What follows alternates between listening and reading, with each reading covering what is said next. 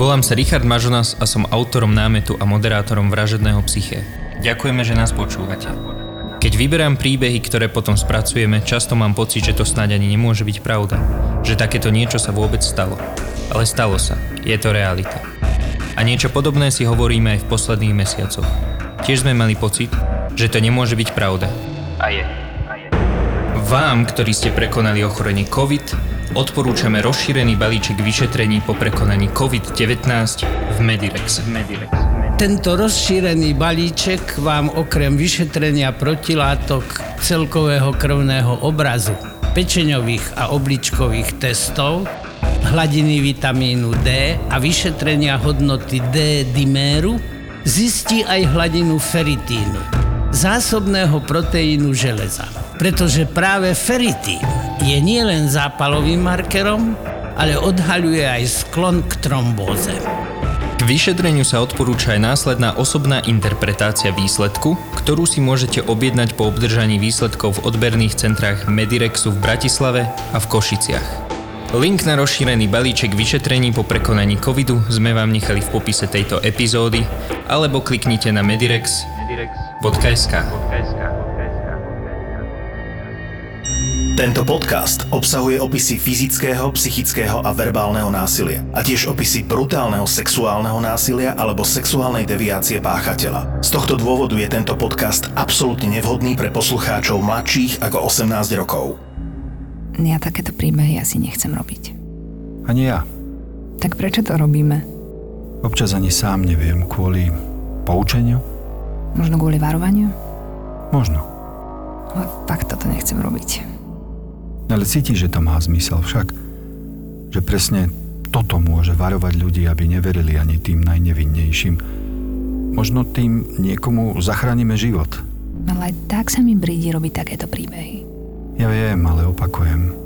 Možno tým niekomu naozaj zachránime život. Hm.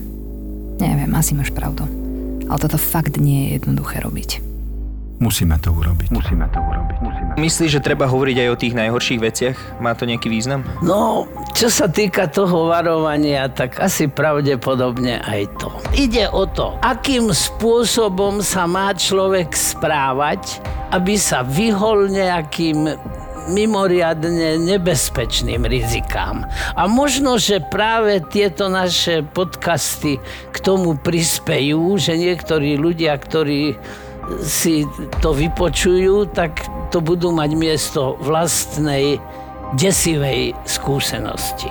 Takže treba ľudí informovať aj o takýchto veciach. No, treba ich informovať, pretože skutočne čo všetko človeka môže postretnúť v živote a čomu je možné sa keď som poučený vyvarovať, tak to je veľmi dobré, keď tieto informácie mám.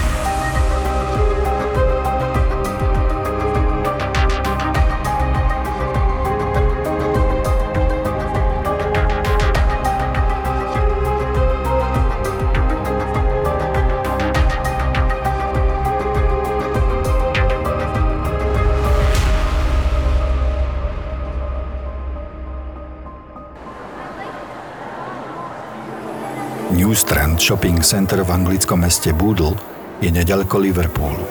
Podľa kalendára bol v ten deň 12. február 1993. Denisa Bulger z nedalekého mestečka Kirby niekedy okolo 15. hodiny a 40. minúty vošla do mesiarstva na prízemí obchodného centra. Mala za sebou svojho malého synčeka, Jamesa Petrika. Venovala sa nakupovaniu a tak si ani nevšimla, že sa malý James Patrick kam si zatúlal. Mal síce ešte len dva roky, ale bol zvedavý a nebolo to prvý raz, čo opustil mamu a vybral sa za poznávaním sveta okolo seba. Kým stihla nakúpiť, mama malého Jamesa nebola znepokojená, že chlapec zase niekam odišiel.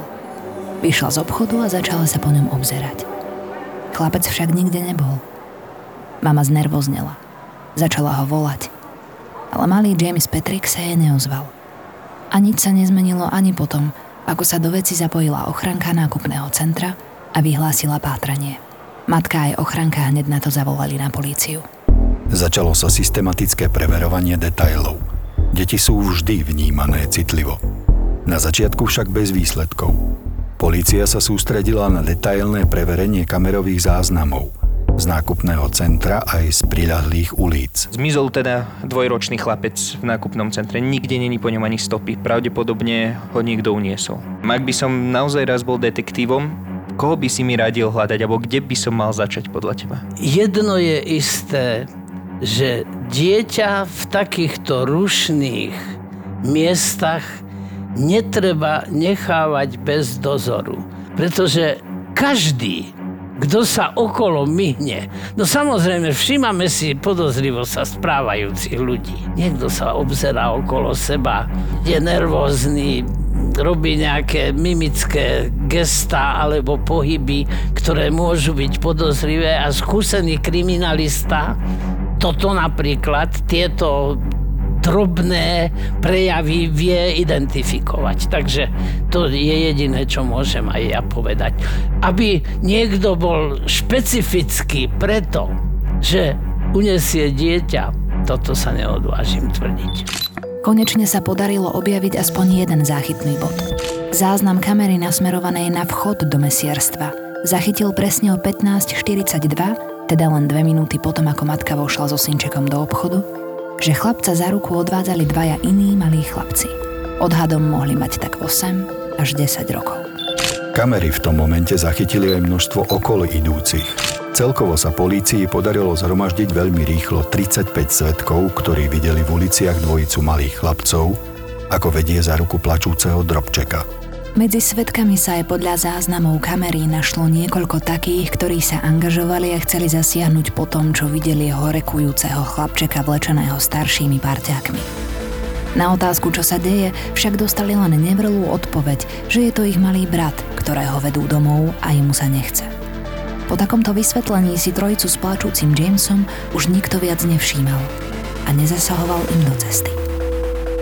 Rozbor filmových záberov a svedectvá pomohli identifikovať dvojicu starších chlapcov. Boli to iba 10-ročný Robert Thompson a rovnako starý John Venables. John a Robert mali v ten deň opäť problém s tým, že sa nudili. Hoci toho ešte neprežili veľa. Už mali povesť problémových chlapcov. Obchodné centrum bolo miesto, kam radi chodili nudu zaháňať. Ešte ráno preto ukradli jedno balenie batérií, figurku malého trola, ktorý bol v tom čase dosť populárnou hračkou a nakoniec ukradli aj balenie farby. Tieto predmety sa už čoskoro ukážu ako dôležité pre pátranie a vyhodnotenie, čo sa v ten deň vlastne stalo. Máme teda našich únoscov, pravdepodobne to boli títo dvaja chlapci.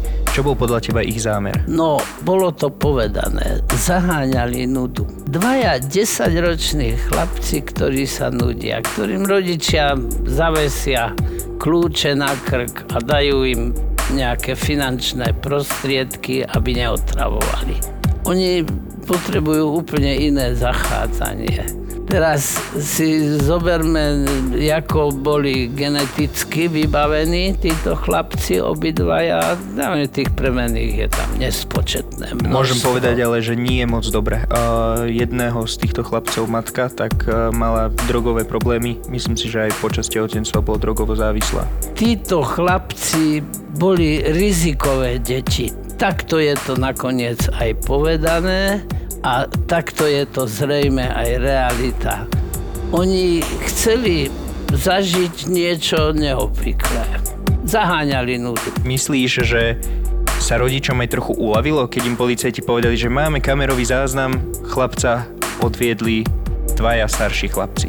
Skôr si myslím, že sa im neuľavilo, pretože toto, vôbec celá tá situácia, ako sa rozvíja, vedú dvaja starší chlapci fňukajúceho, horekujúceho malého dvojročného chlapčeka a na otázku, čo toto má znamenať, povedia, ale to je náš mladší brat. Čiže klamú a vyzerá to skoro tak, že klamú podľa premysleného a vopred pripraveného scenára. Takže na mieste tých rodičov by som sa veľmi znepokojil a začal by som sa panikársky strachovať. Polícia medzi tým pátrala po malom Jamesovi. Nikde ho však nevedeli nájsť. Objavili ho až o dva dni, 14. februára. Ležal na koľajniciach približne 4 km od nákupného centra, kde sa stratil. Bol mŕtvý. Jeho telo bolo rozštvrtené. Bol to následok zrážky s vlakom. Obaja rodičia malého Jamesa sa psychicky zrútili. Zrážka s vlakom bola nepochopiteľná. Prvý dojem bol, že išlo o nešťastnú náhodu. Ale objavili sa aj úvahy, že to mohla byť samovražda. Tu však vyšetrovatelia okamžite vylúčili. Malý James mal len 2 roky. Samovražda v tomto veku je vysoko nepravdepodobná. A rovnako podozrivá bola aj nešťastná náhoda. Nikto si nevedel predstaviť, ako by malý dvojročný chlapec došiel sám 4 kilometre, prešiel na koľajisko a tam by ho zrazil vlak. Tieto závery vyšetrovateľov, že nešlo o samovraždu a ani o nešťastnú náhodu, však definitívne potvrdila pitva. Podľa pitevnej správy malý James utrpel pred smrťou až 42 zranení. Išlo o tak mimoriadne rozsiahle zranenia, že pitva nedokázala určiť, ktoré z nich bolo to smrteľné. Mohlo ním byť takmer každé. Zrážka s vlakom, ktorá telo malého Jamesa rozštvrtila, sa stala až postmortem. Chlapec už vtedy nežil. Bolo jednoznačné, že telo malého chlapca niekto uložil na koľajnice len preto, aby nafingoval samovraždu alebo nešťastnú náhodu a zamaskoval pravú príčinu smrti. Hoci sa to zdalo až absurdné, polícia nevylúčila, že by sa na tejto vražde mohli podielať 10-ročný John a Robert. Sústredila sa na nich, konfrontovala ich so svetkami, ktorí videli, ako ťahali za ruku malého chlapca a spustila s nimi procedúry výsluchov obvyklé pri dospelých zločincoch. To, čo sa výsluchmi napokon od chlapcov dozvedeli, otriaslo aj skúsenými chlapmi z jednotky oddelenia vražd.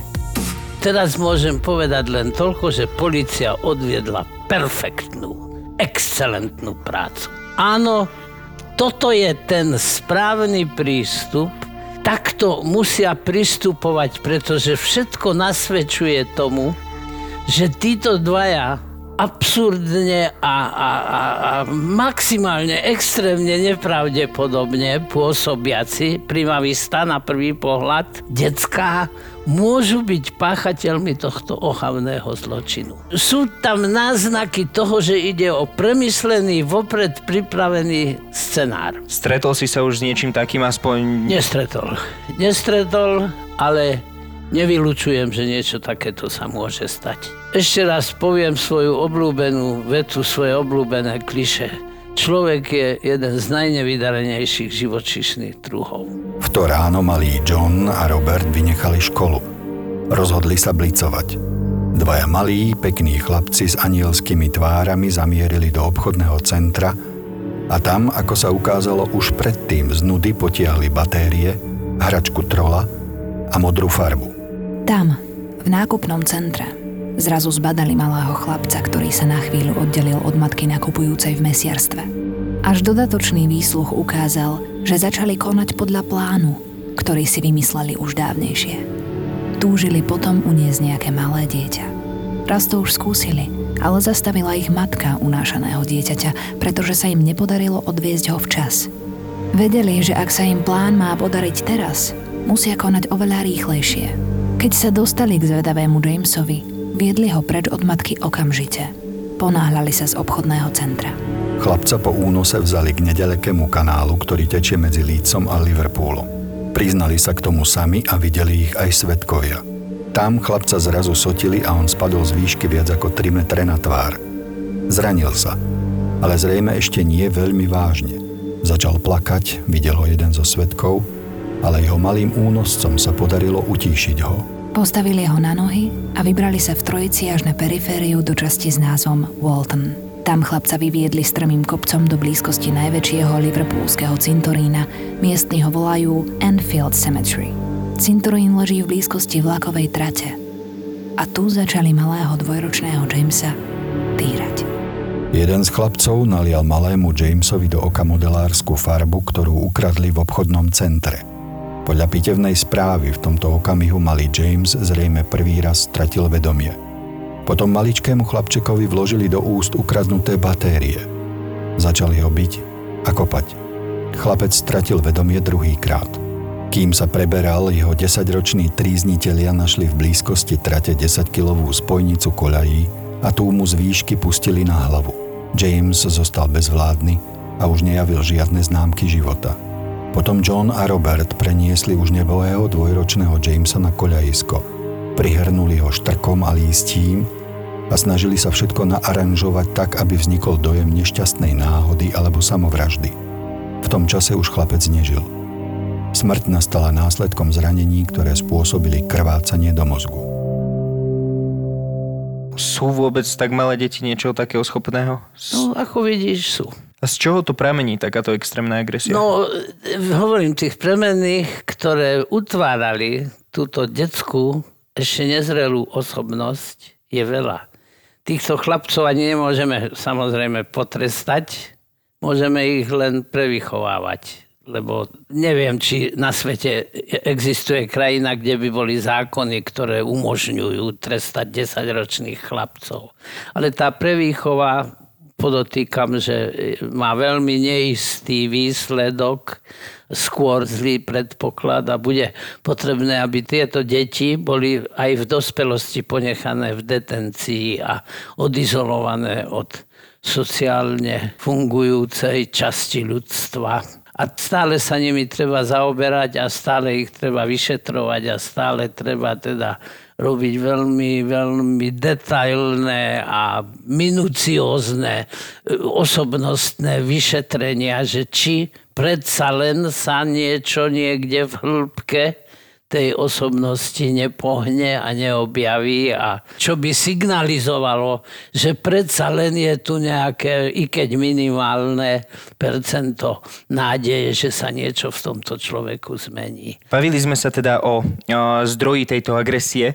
Myslíš si, že boli aj nejaké varovné signály predtým? Že už napríklad tríznili zvieratá alebo niečo podobné? Určite áno. Ja som si skoro istý, že aj krídelka otrhávali hmyzu a že s obľubou tríznili nejaké zvieratka. Vieme, poznáme deti, v mojej rodinnej histórii ešte pred tvojim narodením sa stalo, že sme mali psíka, ktorého chlapec od susedov kopol do hlavy úplne bezdôvodne a ten psík potom bol, mal zrejme porušenú mozgovú činnosť, bol agresívny a museli sme ho dať utratiť. A ja som išiel rodičom toho 10-ročného chlapca povedať, že prosím vás, mali by ste nejakým spôsobom na neho vplývať. Ne, nezdá sa mi, že sa dobrým spôsobom vyvíja jeho citový život, tak vtedy ma jeho matka úplne, úplne ma vydurila, že čo, čo si to dovolujeme.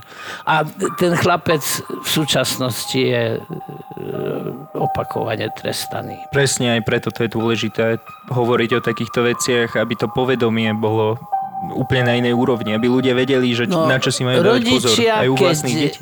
Keď moje dieťa sa dopustí takéhoto skutku, to ešte ma nemusí viesť k nejakým katastrofickým predstavám. Ale má ma to upozorniť na to, že je treba sa týmto dieťaťom zaoberať v tom zmysle, aby vedelo rozlíšiť dobré od zlého, pretože vlastne väčšina výchovných snažení smeruje k tomu, aby sme naučili vychovávaných jedincov, deti, správať sa tak, aby vedeli rozlíšiť dobré od zlého a aby vedeli, na ktorej strane majú stáť a konať.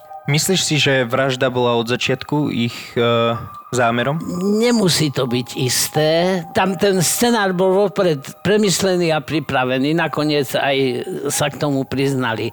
No ale uvedomili si zrejme v priebehu toho konania v desiatich rokoch človek už predsa len sa orientuje vo svete a v situácii a uvedomili si, že keby ho nehali prežiť, tak by to pre nich neskončilo dobre.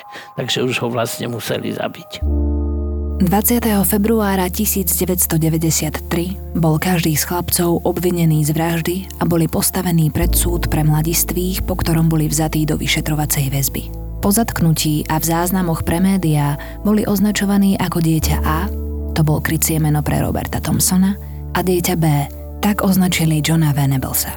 Počas predbežného súdneho procesu na magistrátnom súde v South Seftone sa pred budovou súdu zhromaždilo viac ako 500 demonstrantov. Ich vystúpenia boli natoľko silné, že rodičia chlapcov boli napokon presťahovaní do rôznych častí krajiny a neskôr po výhrážkach smrťou získali aj nové identity.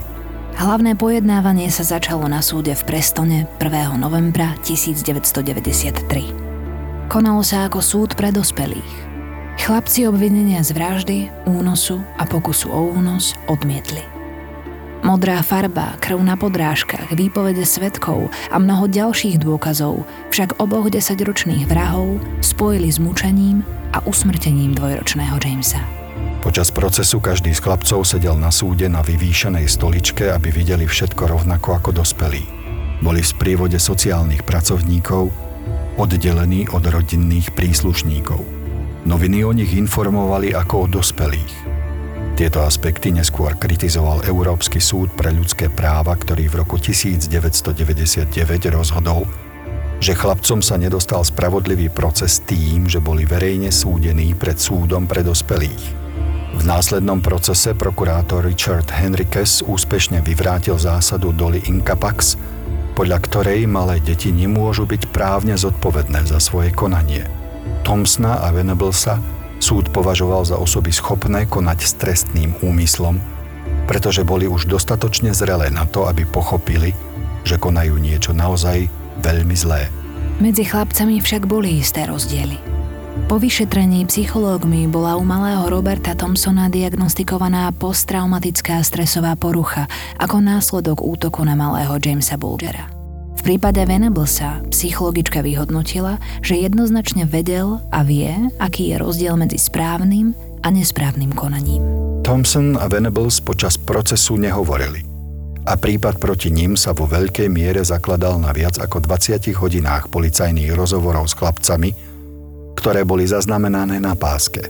Tie sa na súde prehrali. Predpokladalo sa, že Thompson prevzal vedúcu úlohu v procese únosu hoci to bol práve Venables, kto zjavne inicioval myšlienku odviesť Balgera na železničnú trať. Súhlasíš, ako sa v prípade postupovalo? Nesúhlasím. Tam e, postup súdu a prokuratúry, s tým sa nestotožňujem absolútne a plne sa stotožňujem s pobúrením Európskej rady pre ľudské práva, ktorý zasiahli do tejto veci veľmi vhodne, pretože 10-ročných chlapcov nemôžeme obviniť, súdiť a potrestať ako dospelých. Nie je možné ich podľa drvivej väčšiny, ja neviem, ako je to v Anglicku, teda tu som ostal zaskočený, ale podľa drvivej väčšiny právnych poriadkov sveta vrátane severokorejského a kubánskeho, ruského, bieloruského, mladšieho ako 14-ročného nie je možné obviniť a súdiť, je možné urobiť s ním výchovné opatrenia. Tie výchovné opatrenia už som popísal dosť detailne a zdôrazňujem, že napríklad e, rozdiely v osobnostnej štruktúre a v reagovaní obidvoch chlapcov by skôr naznačovali to, že ten prvý, ktorý utrpel posttraumatickú stresovú poruchu, tam nejaké zbytky vyššieho cítenia asi pravdepodobne budú. U toho druhého, ktorý veľmi dobre vedel rozlíšiť dobro a zlo a vedel, že nie, nie je na strane dobra, tak tam by som už bol skeptickejší, ale aj tak sa samozrejme musíme pokúsiť o nejaké edukačné opatrenia, po dosiahnutí plnoletosti títo ľudia musia byť umiestnení v detenčnom zariadení. Nemôžeme ich len tak pustiť medzi ľudí, ale musia byť opakovane, u nás sa to robí každoročne, vyšetrení a veľmi detailne a minuciozne zhodnotená prípadné zmeny v ich osobnostnej štruktúre. Tam v Anglicku právo funguje na základe precedencov a toto bol úplne bezprecedentný prípad, takže tuto zakladali akurát ten nový precedens, na tomto prípade ukážkový prípad pre nich. No, myslím si, že náš systém spravodlivosti je v tomto smere oveľa korektnejší. Čo sa týka tých výsluchov, mne to prišlo také zvláštne, že policajti e, ich vypočúvali 20 hodín každého. Myslíš si, že policajt je na niečo také trénovaný? Nemal tam náhodou piť s nejakým špecialistom, napríklad No, detským psychiatrom? Neviem, ako t- tie výsluchy prebehli. U nás by to bolo za prítomnosti detského psychológa pri najmenej. Chlapci vtedy už vo veku 11 rokov boli uznaní vinnými z Bulgerovej vraždy na súde v Prestone 24. novembra 1993. Stali sa tak najmladšími odsúdenými vrahmi 20. storočia. Sudca Morland im povedal, že spáchali trestný čin, citujeme, bezprecedentného zla a barbarstva. Podľa môjho názoru bolo vaše správanie prefíkané a veľmi skazené, dodal. Sudca Moreland ich odsúdil s odporúčaním, aby boli vo väzbe na veľmi, veľmi veľa ďalších rokov. Pričom odporúčal minimálne 8 rokov. Na konci procesu sudca navyše zrušil obmedzenia týkajúce sa utajenia a umožnil zverejnenie mien detských vrahov so slovami Urobil som to preto, lebo verejný záujem prevýšil záujem obžalovaných. Je potrebná verejná diskusia o trestných činoch spáchaných malými deťmi. Krátko po pojednávaní a potom, čo sudca odporúčil minimálny trest 8 rokov, Lord Taylor z Gosford ako hlavný sudca odporúčil, aby si títo dvaja chlapci odsedeli minimálne 10 rokov, vďaka čomu by mali mať nárok na prepustenie vo februári 2003 vo veku 20 rokov. Redaktori denníka Sun však zorganizovali petíciu, ktorú s takmer 280 tisíc podpismi odovzdali ministrovi vnútra Michaelovi Hubbardovi.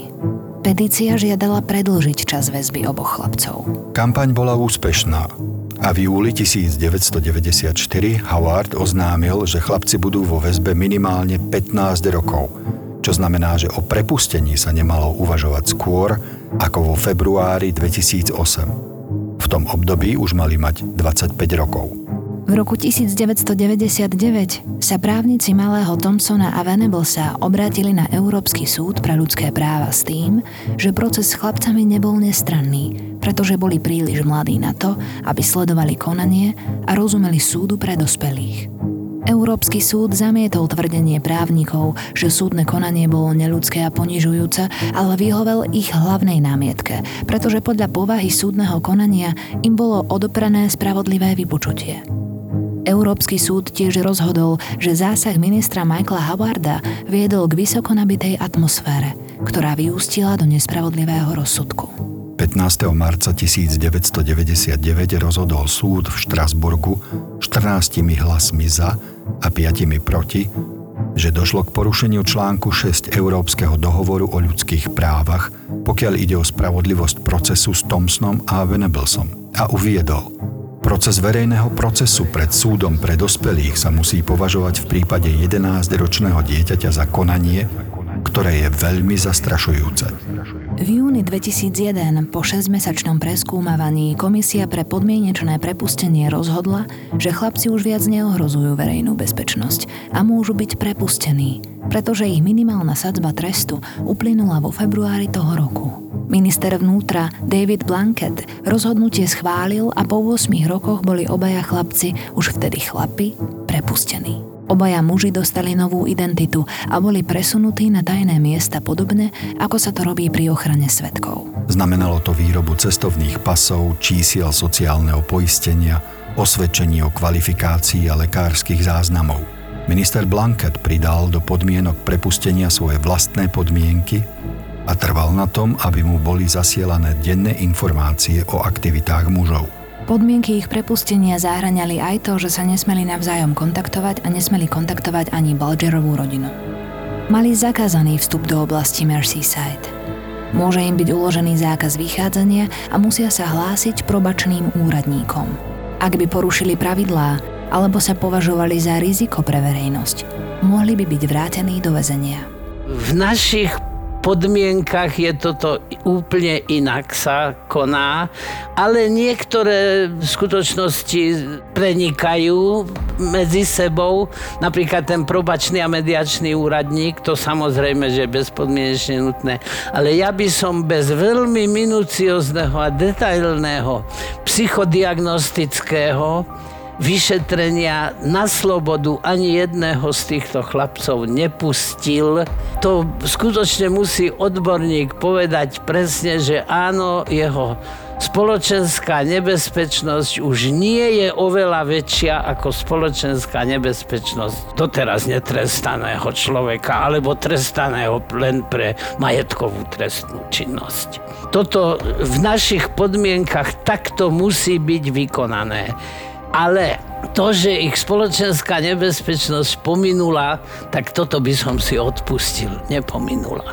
Tu je stále potenciálne prítomná. V každom prípade sa stotožňujem so závermi Európskeho súdu pre ľudské práva. Nebol im umožnený spravodlivý proces prináležiaci takémuto skutku a k veku páchateľov. Nemôžem nepovedať ako súdny znalec psychiatr, že títo chlapci nemali byť takýmto spôsobom súdení. Žalobca a súd nemôžu postupovať takým spôsobom ako u dospelých.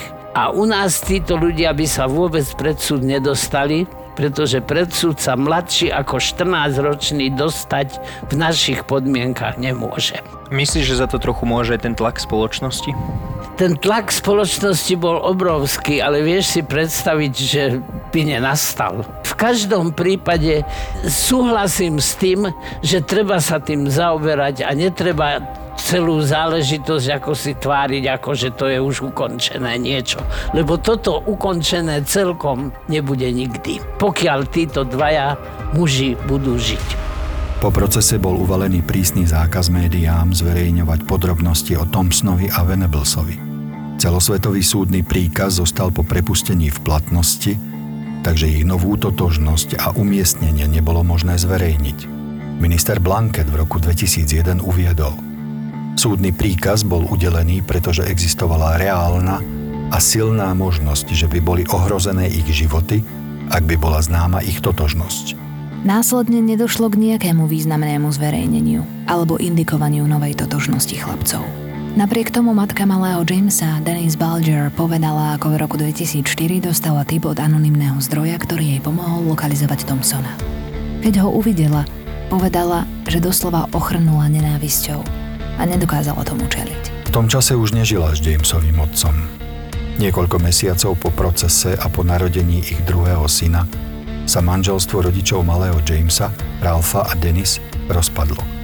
Rozviedli sa v roku 1995. Otec jedného z malých vrahov, Roberta Thompsona, spáchal samovraždu. Nedokázal čeliť verejnému odsúdeniu za výchovu svojho syna ani neustálým vyhrážkam. On vedel, že už že s týmto čo sa stalo. Či už je to zverejnené, alebo to nie je zverejnené, nevieme.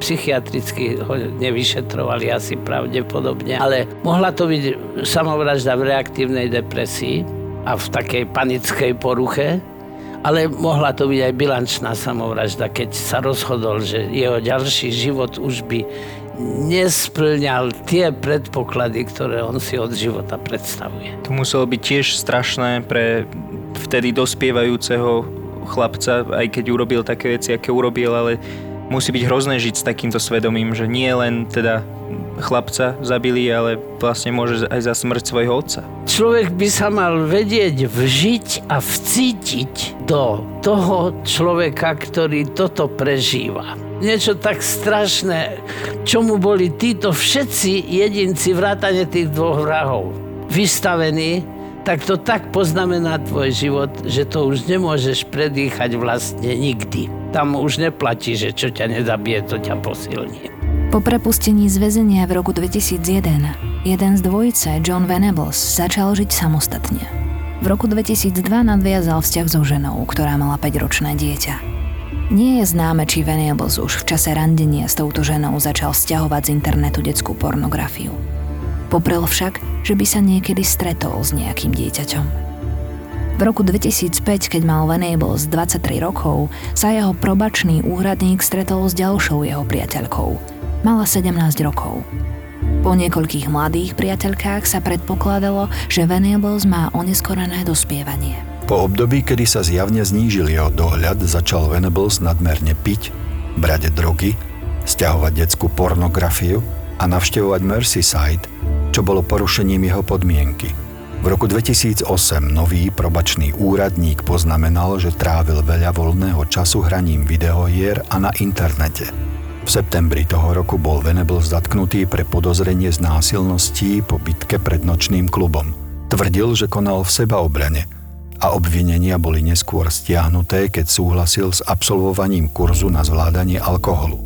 O tri mesiace neskôr sa zistilo, že vlastnil kokain a bol mu nariadený zákaz vychádzania. Venables, hoci mal byť pod ochranou, sám pri jednej, dvoch rôznych príležitostiach odhalil svoju skutočnú identitu svojmu priateľovi. 2. marca 2010 zverejnilo Ministerstvo spravodlivosti informáciu, že John Venables bol vrátený späť do väzby.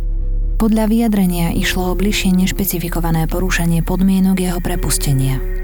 Minister spravodlivosti Jack Straw uviedol, že išlo o mimoriadne závažné obvinenia a dodal, že nie je schopný uviezť ďalšie podrobnosti o dôvodoch vrátenia Venablesa do väzby, pretože to nie je vo verejnom záujme. 21. júna 2010 bol Venables obvinený z držby a distribúcie nevhodných obrázkov detí. Tvrdilo sa, že počas 12-mesačného obdobia do februára 2010 stiahol 57 nevhodných obrázkov detí, a umožnil iným osobám prístup k súborom prostredníctvom siete peer-to-peer. Venables čelil dvom obvineniam na základe zákona o ochrane detí. 23. júla 2010 sa Venables objavil na súdnom pojednávaní v Old Bailey prostredníctvom videozáznamu, ktorý bol viditeľný iba pre pojednávajúceho sudcu. Vinu uznal a za obvinenie zo sťahovania a distribúcie detskej pornografie bol odsúdený na dvojročný trest odňatia slobody. V septembri 2013 bol Venables prepustený z väzenia. 23. novembra 2017 bolo oznámené, že Venables bol opäť prevezený do väzenia. Zadržanie snímok o zneužívaní detí. Ministerstvo spravodlivosti tieto správy odmietlo komentovať. 5. januára 2018 bol však Venables obvinený z bližšie nešpecifikovaných trestných činov týkajúcich sa nevhodných fotografií detí.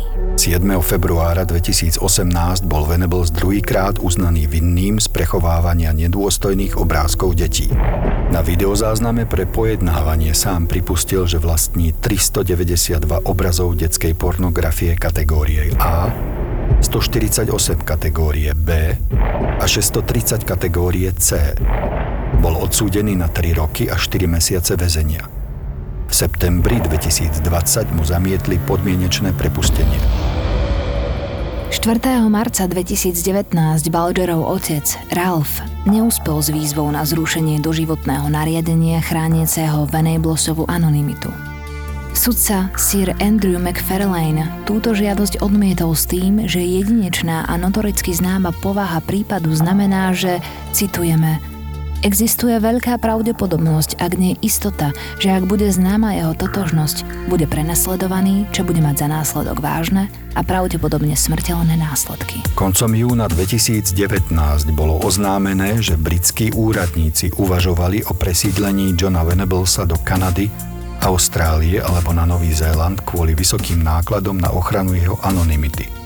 Britské úrady údajne vynaložili len na právne poplatky 65 tisíc libier za utajenie identity Venablesa.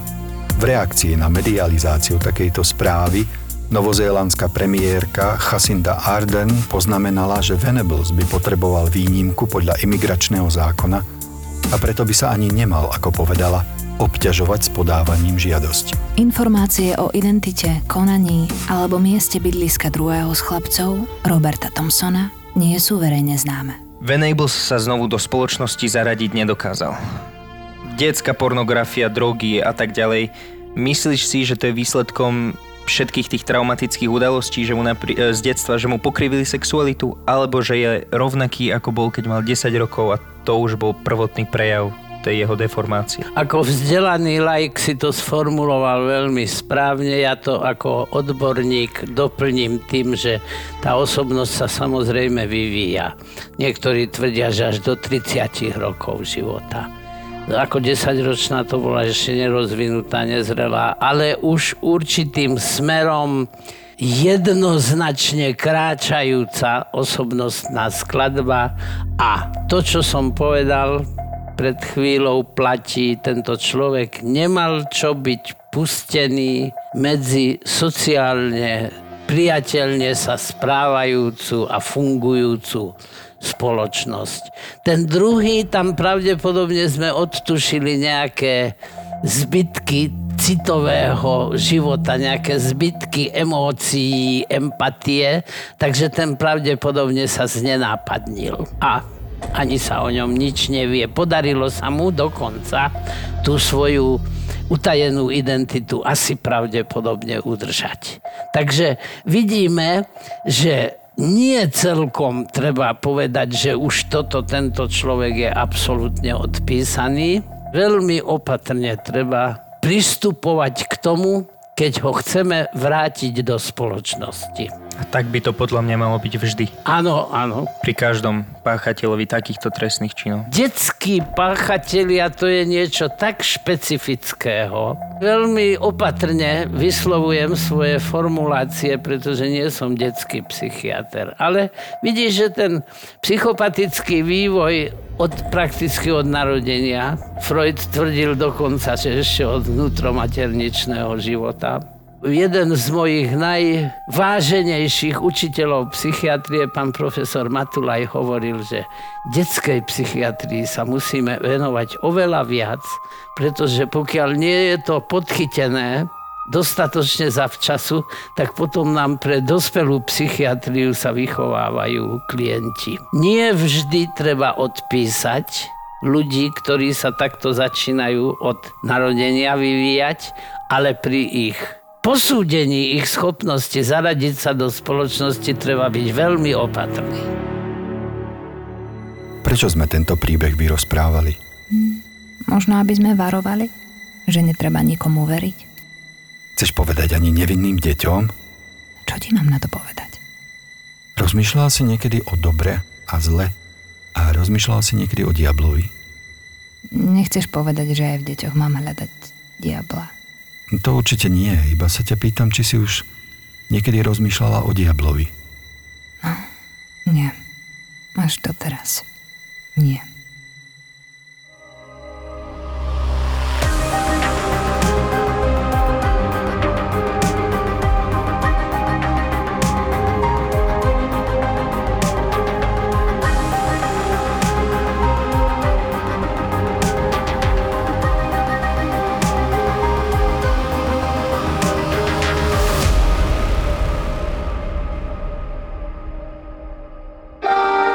Prvý taxikár ma zobral, ja som nastúpil, že ty si tu asi prvýkrát, že áno, keď pôjdeme, aj keď nás zastavia policajti, ja poviem, kedy budeš otvárať.